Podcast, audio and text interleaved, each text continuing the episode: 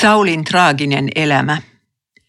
Tutkimme tällä kertaa ensimmäistä Samuelin kirjaa, josta olen ottanut esimerkkitapaukseksi Saulin, Israelin ensimmäisen kuninkaan.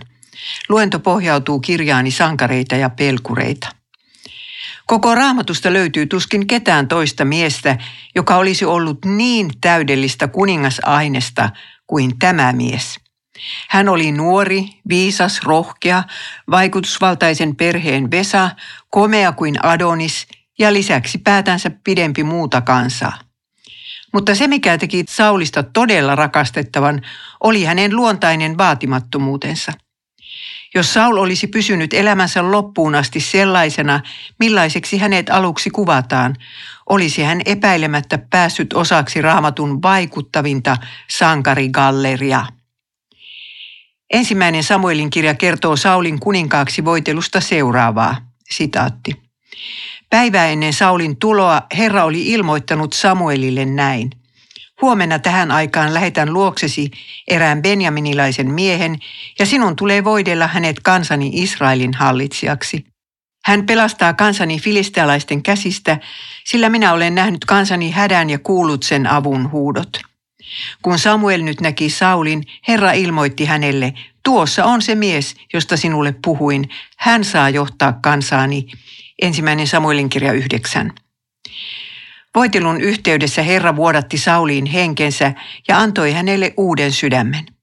Sen lisäksi Saul sai jonkinlaisen hurmoskokemuksenkin. Tämän jälkeen vastavalittu kuningas palasi kotiseudulleen kyntämään isänsä peltoja. Kun ensimmäinen sota sitten syttyi, kohosi nuori maanviljelijä tilanteen tasalle ja osoittautui rohkeaksi sotapäälliköksi. Saulin hovi on kaivettu esiin Kibeasta. Siitä käy ilmi, ettei tämä Israelin ensimmäinen kuningas käyttänyt valtion varoja pröystäilyyn. Myös lasten kasvatus häneltä onnistui erinomaisen hyvin, ainakin jos katsotaan hänen vanhinta poikaansa Joonatania. Ilmeisesti Saul totteli kuninkuutensa ensimmäisinä vuosikymmeninä Mooseksen lakia myös seksiasioissa. Hänellä ei ollut haaremia. Kaikki hänen lapsensa ovat syntyneet yhdestä ja samasta vaimosta. Jotta kuningas voisi tuntea Jumalan tahdon joka tilanteessa, hänellä piti olla rinnallaan profeetta. Samuelista ja Saulista tuli juuri tällainen aisapari – Samuel opetti kuninkaalleen kirjoituksia, julisti Herralta saamiaan sanomia, varoitti synnistä ja nuhteli lankeemuksista. Profeetan sana oli kuninkaalle Jumalan sanaa.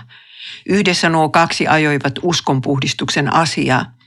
Saul kantoi kortensa kekoon kieltämällä okkultismin, spiritismin, henkien manaamisen ja noituuden sekä hävittämällä mediot maasta, aivan kuten Mooseksen laki määräsikin.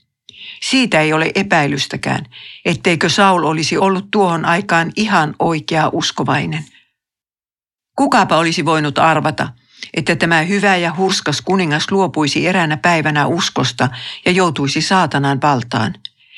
Emme tiedä tarkalleen, mistä Saulin luopumus alkoi. Yleensähän luopumuksen ensiaskeleet otetaan ihmisten silmiltä piilossa – Uskova lankeaa ensin pieneen lainausmerkeissä syntiin, jota hän ei halua myöntää synniksi ja tunnustaa Jumalalle. Se on ikään kuin ensimmäinen termiitti, joka pääsee sisälle talon puurakenteisiin. Jollei sitä tuhota heti, se alkaa lisääntyä. Kulissit pysyvät pystyssä pitkään, eikä ympäristö havaitse tuhoja vuosikausiin. Kunnes sitten yhtenä päivänä koko rakennus, eli usko, romahtaa kasaan kuin korttitalo – emme tiedä, mikä Saulin ensimmäinen salainen synti oli, mutta sen me tiedämme, että vaara langeta pois oikeasta uskosta on todellinen meidän jokaisen kohdalla. Poikkeusta eivät siis tee edes Jumalan sotia käyvät sankarit, joiden usko näyttää horjumattomalta. Usein Herra asettaakin sankarinsa testiin suunnitellessaan tälle jotain uutta ja tärkeää tehtävää. Jos testattava valitsee kiusaajan sanan Jumalan sanan sijasta, hän reputtaa testinsä ja hänen elämän tehtävänsä jää täyttämättä. Onko tässä yksi syy siihen, miksi Jumalan sotien sotioita löytyy Suomen Sionista enää niin kovin vähän?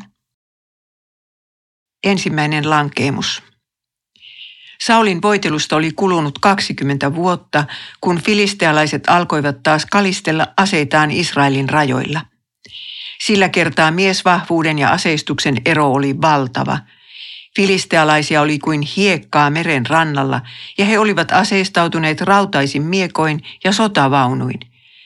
Israelilaisia oli paljon vähemmän, ja heillä oli vain pronssiaseita eikä lainkaan hevosia. Koska termiitit olivat tehneet tuhojaan Saulin sydämessä, hän joutui paniikin valtaan. Ennen taistelua olisi pitänyt uhrata polttouhri ja pyytää Herralta apua isänmaan puolustamiseen. Samuel oli luvannut tulla uhrin uhraamaan, mutta häntä ei vain näkynyt, ei kuulunut. Odotettiin ja odotettiin. Filistealaiset hyökkäisivät millä hetkellä hyvänsä. Seitsemän päivän kuluttua Israelin sotajoukko alkoi pikkuhiljaa hajantua kaikkiin ilmansuuntiin. Miehiä hävisi rivistöstä ja tilanne näytti riistäytyvän käsistä. Saul oli nyt joutunut tilanteeseen, josta ei näyttänyt olevan muuta poispääsyä kuin Jumalan sanasta tinkiminen. Uhri piti uhrata, mutta vain papilla tai leiviläisellä oli lupa se tehdä. Kysymys oli uskosta – Uskoisiko Saul kaikkien lankojen olevan yhä kaikkivaltian Herran käsissä, vai uhraisiko hän uhrin vastoin Jumalan sanaa? Kuningas ei vain itse tiennyt sitä, että Herra nyt testasi häntä. Sitaatti. Silloin Saul sanoi, tuokaa minulle polttouhria yhteysuhrit. Hän uhrasi polttouhrin, mutta juuri kun uhritoimitus oli päättymässä, Samuel tuli. Saul meni Samuelia vastaan tervehtimään häntä, mutta Samuel sanoi, mitä sinä olet tehnyt? Saul vastasi, näin kansan hajantuvan luotani, etkä sinäkään tullut määräaikaan mennessä. Filistealaiset olivat jo koolla Mikmasissa ja minä ajattelin, nyt ne hyökkäävät tänne Kilkaliin, enkä minä ole voinut pyytää Herralta apua, siksi rohkenin uhrata polttouhrin. 13, 9-12.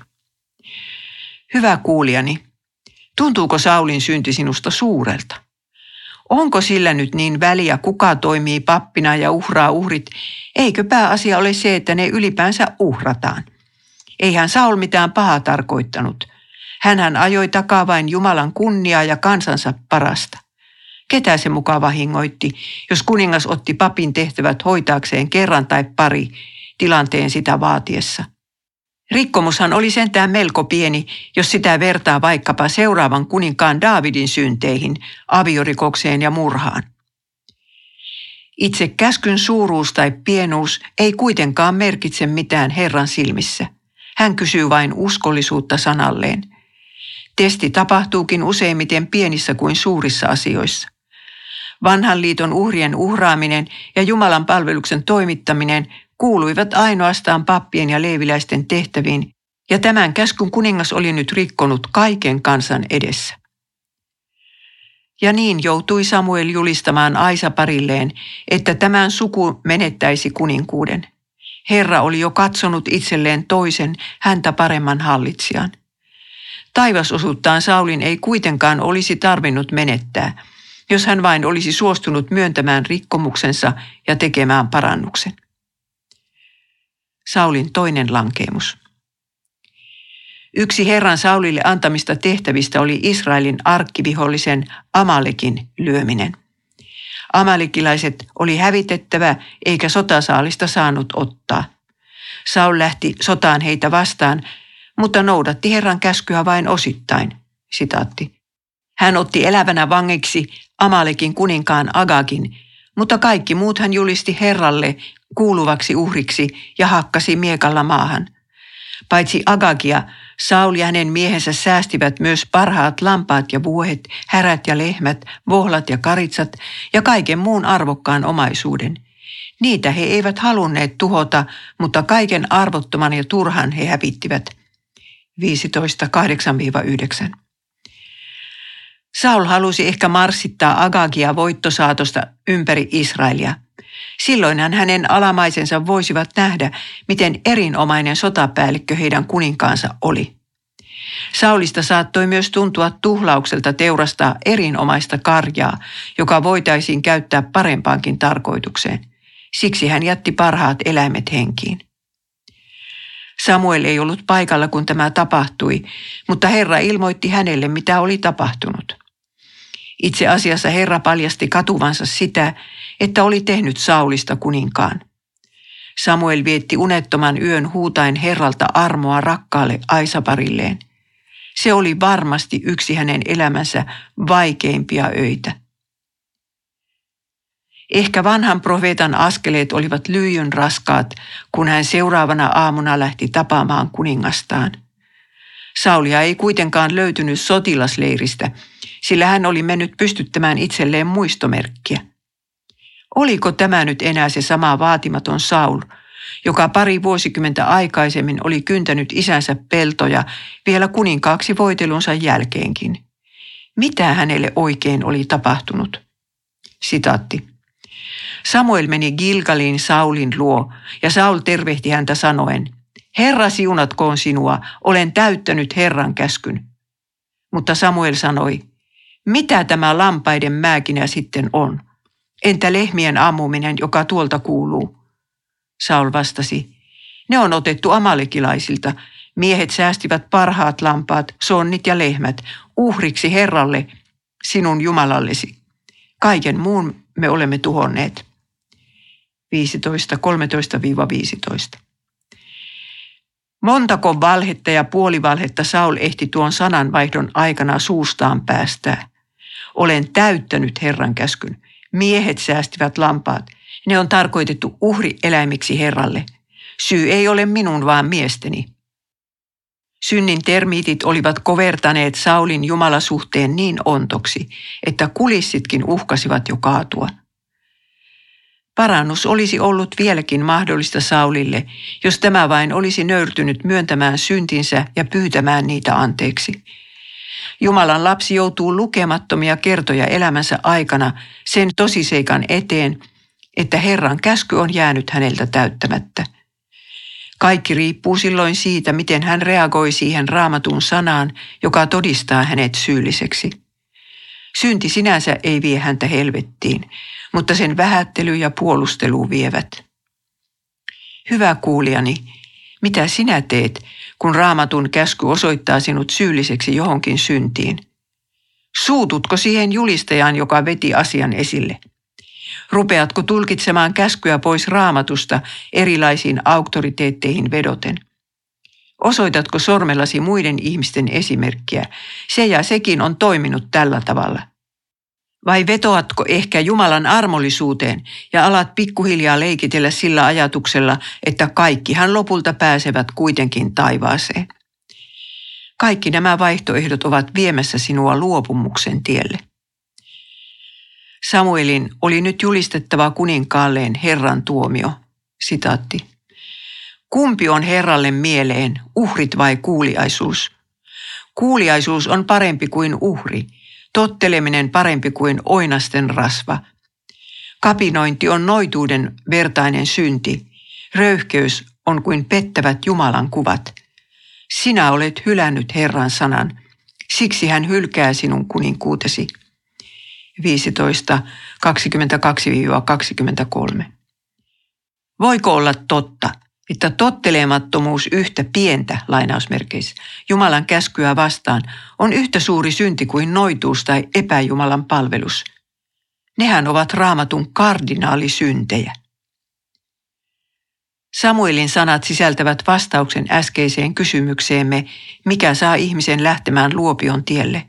Vastaus kuuluu, Herran sanan hylkääminen. Niin elintärkeä asia on raamattu näkemys.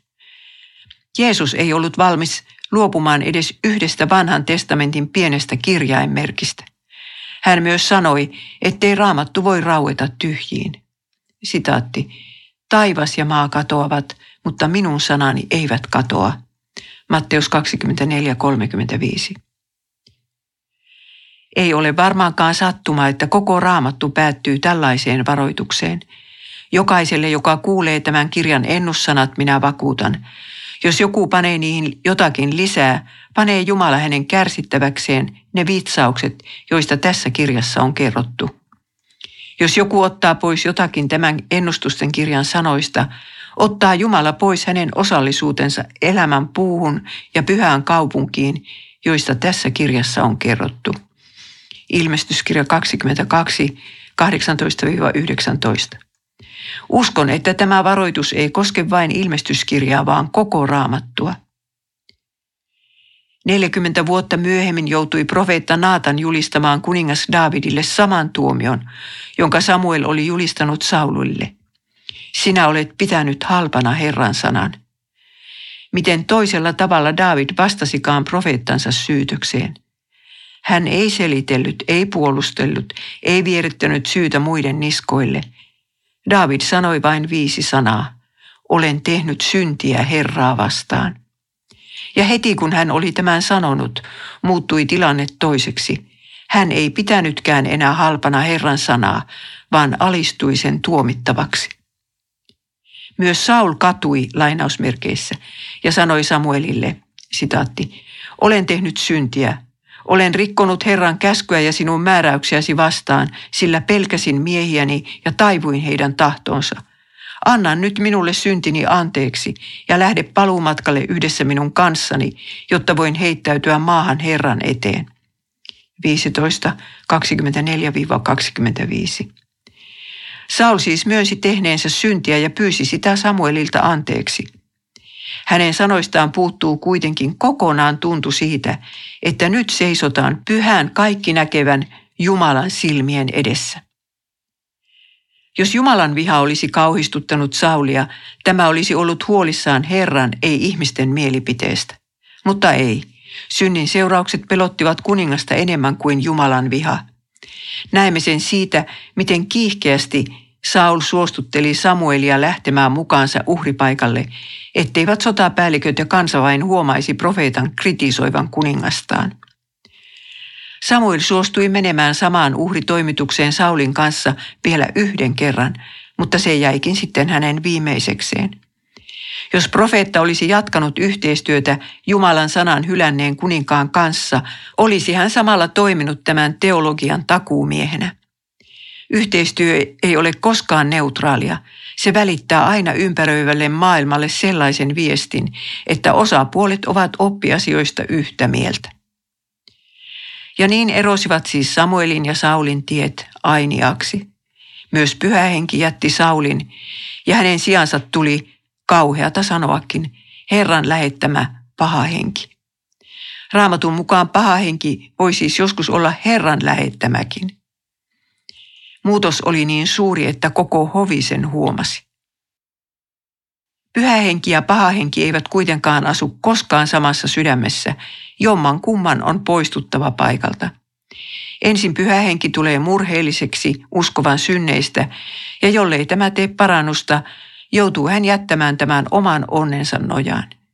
Juuri tätä kohtaloa David pelkäsi rukoillessaan aviorikoksen ja murhan jälkeen, älä ota minulta pois pyhää henkeäsi. Tällaista rukousta me emme Saulin huulilta kuule. Kun Saul menetti Jumalan hengen, menetti hän samalla myös hengen antaman viisauden ja rohkeuden. Koko loppuelämänsä joutui vanheneva kuningas hapuilemaan avuttomasti sinne tänne, suuntaa löytämättä. Vähitellen kuningas muuttui synkkämieliseksi ja vainoharhaiseksi. Hän alkoi saada riivauskohtauksia, joiden kestäessä hän huusi ja raivosi hullun lailla. Erinäisten vaiheiden kautta pääsi nuori paimenpoika David kuninkaan harpunsoittajaksi, prinssin parhaaksi ystäväksi, prinsessan aviomieheksi ja armeijan upseeriksi. Saulin mieleen kuitenkin pesiytyi epäilys, että tuo vaatimaton paimenpoika saattaisikin ehkä olla pyrkimässä seuraavaksi kuninkaaksi. Kahden murhayrityksen jälkeen Davidin ei auttanut muu kuin paeta Saulin hovista. Kymmenen seuraavaa vuotta Saul ajoi Davidia takaa pitkin ja poikin, Juudan vuoristoja kuin metsän eläintä. Kerran kuningas alkoi epäillä, että papit olivat solmineet salaliiton Davidin kanssa. Silloin hän kutsutti luokseen kaikki 80 pappia ja käski sotilaittensa tappaa heidät. Yksikään sotamies ei kuitenkaan uskaltanut nostaa kättään Herran pappeja vastaan. Lopulta eräs vierastyöläinen löi Israelin papit kuoliaksi niin, ettei heistä jäänyt jäljelle kuin yksi ainoa mies. Näin siis riivattu kuningas riisti kansaltaan oikean Jumalan palveluksen ja armon välineet. Huomaamme, ettei paatumus pysähdy koskaan, vaan pahenee pahenemistaan. Epätoivo. Kun Saul oli hallinnut Israelia neljä vuosikymmentä, uhkasi maata taas kerran filistealaisten hyökkäys. 70-vuotiaalta kuninkaalta puuttui rohkeus, koska häneltä puuttui usko. Hän ei nähnyt silmiensä edessä mitään muuta kuin kovat realiteetit, ja ne osoittivat, että sota hävittäisiin. Filistealaissotureita oli paljon enemmän kuin israelilaisia, ja he olivat paljon paremmin aseistautuneita. Siinä tilanteessa Saul joutui epätoivon valtaan. Hänellä ei ollut jäljellä ketään, kenen puoleen kääntyä hädässään. Samuel oli kuollut, Herra oli hiljaa. Epätoivoissaan riivattu kuningas turvautui silloin spiritismiin, vaikka tiesi varsin hyvin, että yhteydenpito vainajahenkien kanssa oli Mooseksen laissa kielletty. Tokihan hän muisti vielä senkin ajan, kun oli itse ollut Samuelin rinnalla puhdistamassa maata medioista. Niin hyvin uskonpuhdistus oli kansaan purrutkin, ettei Israelin rajojen sisäpuolelta löytynyt yhtään noita vaimoa, joka olisi uskaltanut harjoittaa ammattiaan julkisesti. Saulin palvelijat olivat kuitenkin kuulleet yhdestä mediosta, joka toimi salaa. Niinpä kuningas sitten pukeutui valepukuun ja läksi yön pimeydessä etsimään tuota naista. Löydettyään Meidion Saul käski hänen manata esiin Samuelin hengen.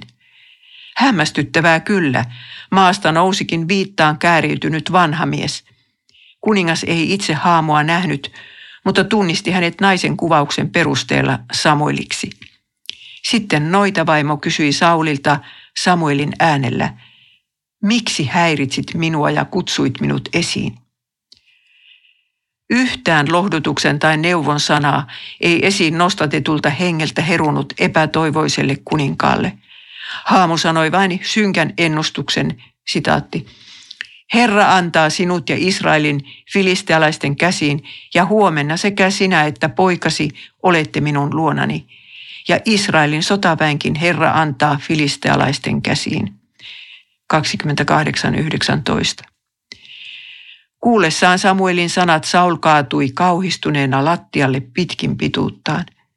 Ei liene helppoa kuulla yhdellä kertaa sekä omaansa että poikiensa kuoleman tuomiota, kun mitään ikuista isänmaata ei ole odotettavissa. Saul ei ollut syönyt kokonaiseen vuorokauteen, joten medio valmisti hänelle kaikessa kiireessä aterian. Tuosta öisestä ruokailusta tulikin sitten Saulin viimeinen ateria maan päällä. Oliko tässä siis tosiaan kysymys Samuelin hengestä vai vain jostain demonista? Onko medioilla oikeus noutaa kuoleman valtakunnasta uskovainen ihminen? Ovatko heidän nostattamansa henget niitä, joita väittävät olevansa? Näihin kysymyksiin ei tässä yhteydessä ole mahdollista antaa yksiselitteistä vastausta.